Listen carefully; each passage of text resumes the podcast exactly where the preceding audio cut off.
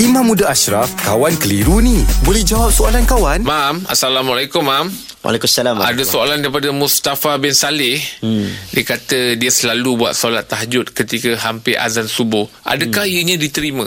Eh tak ada masalah Tahajud? Selagi belum masuk subuh Buatlah solat sunat Tapi maksud sepertiga malam tu dah nak subuh Oh, sepertiga malam ni malam dibahagikan kepada tiga bahagian. Mm-hmm. Satu sepertiga awal, satu sepertiga akhir. Mm-hmm. Yang Oh. paling disukai adalah sepertiga yang terakhir. Jadi sepertiga yang akhir tu waktu bila yang paling dekat dengan subuh. Ah. Ah. sebab itu Quran sebut bil asharihum yastaghfirun.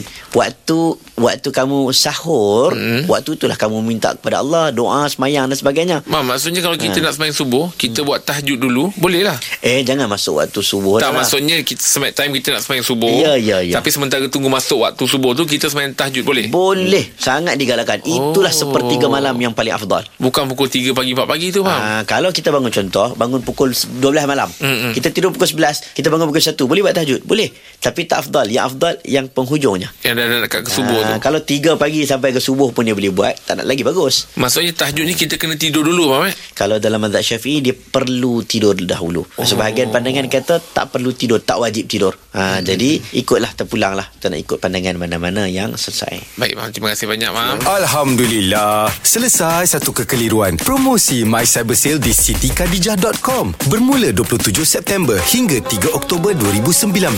Nikmati penghantaran percuma, diskaun hingga 40% dan peluang menang Proton X70. Tertakluk terma.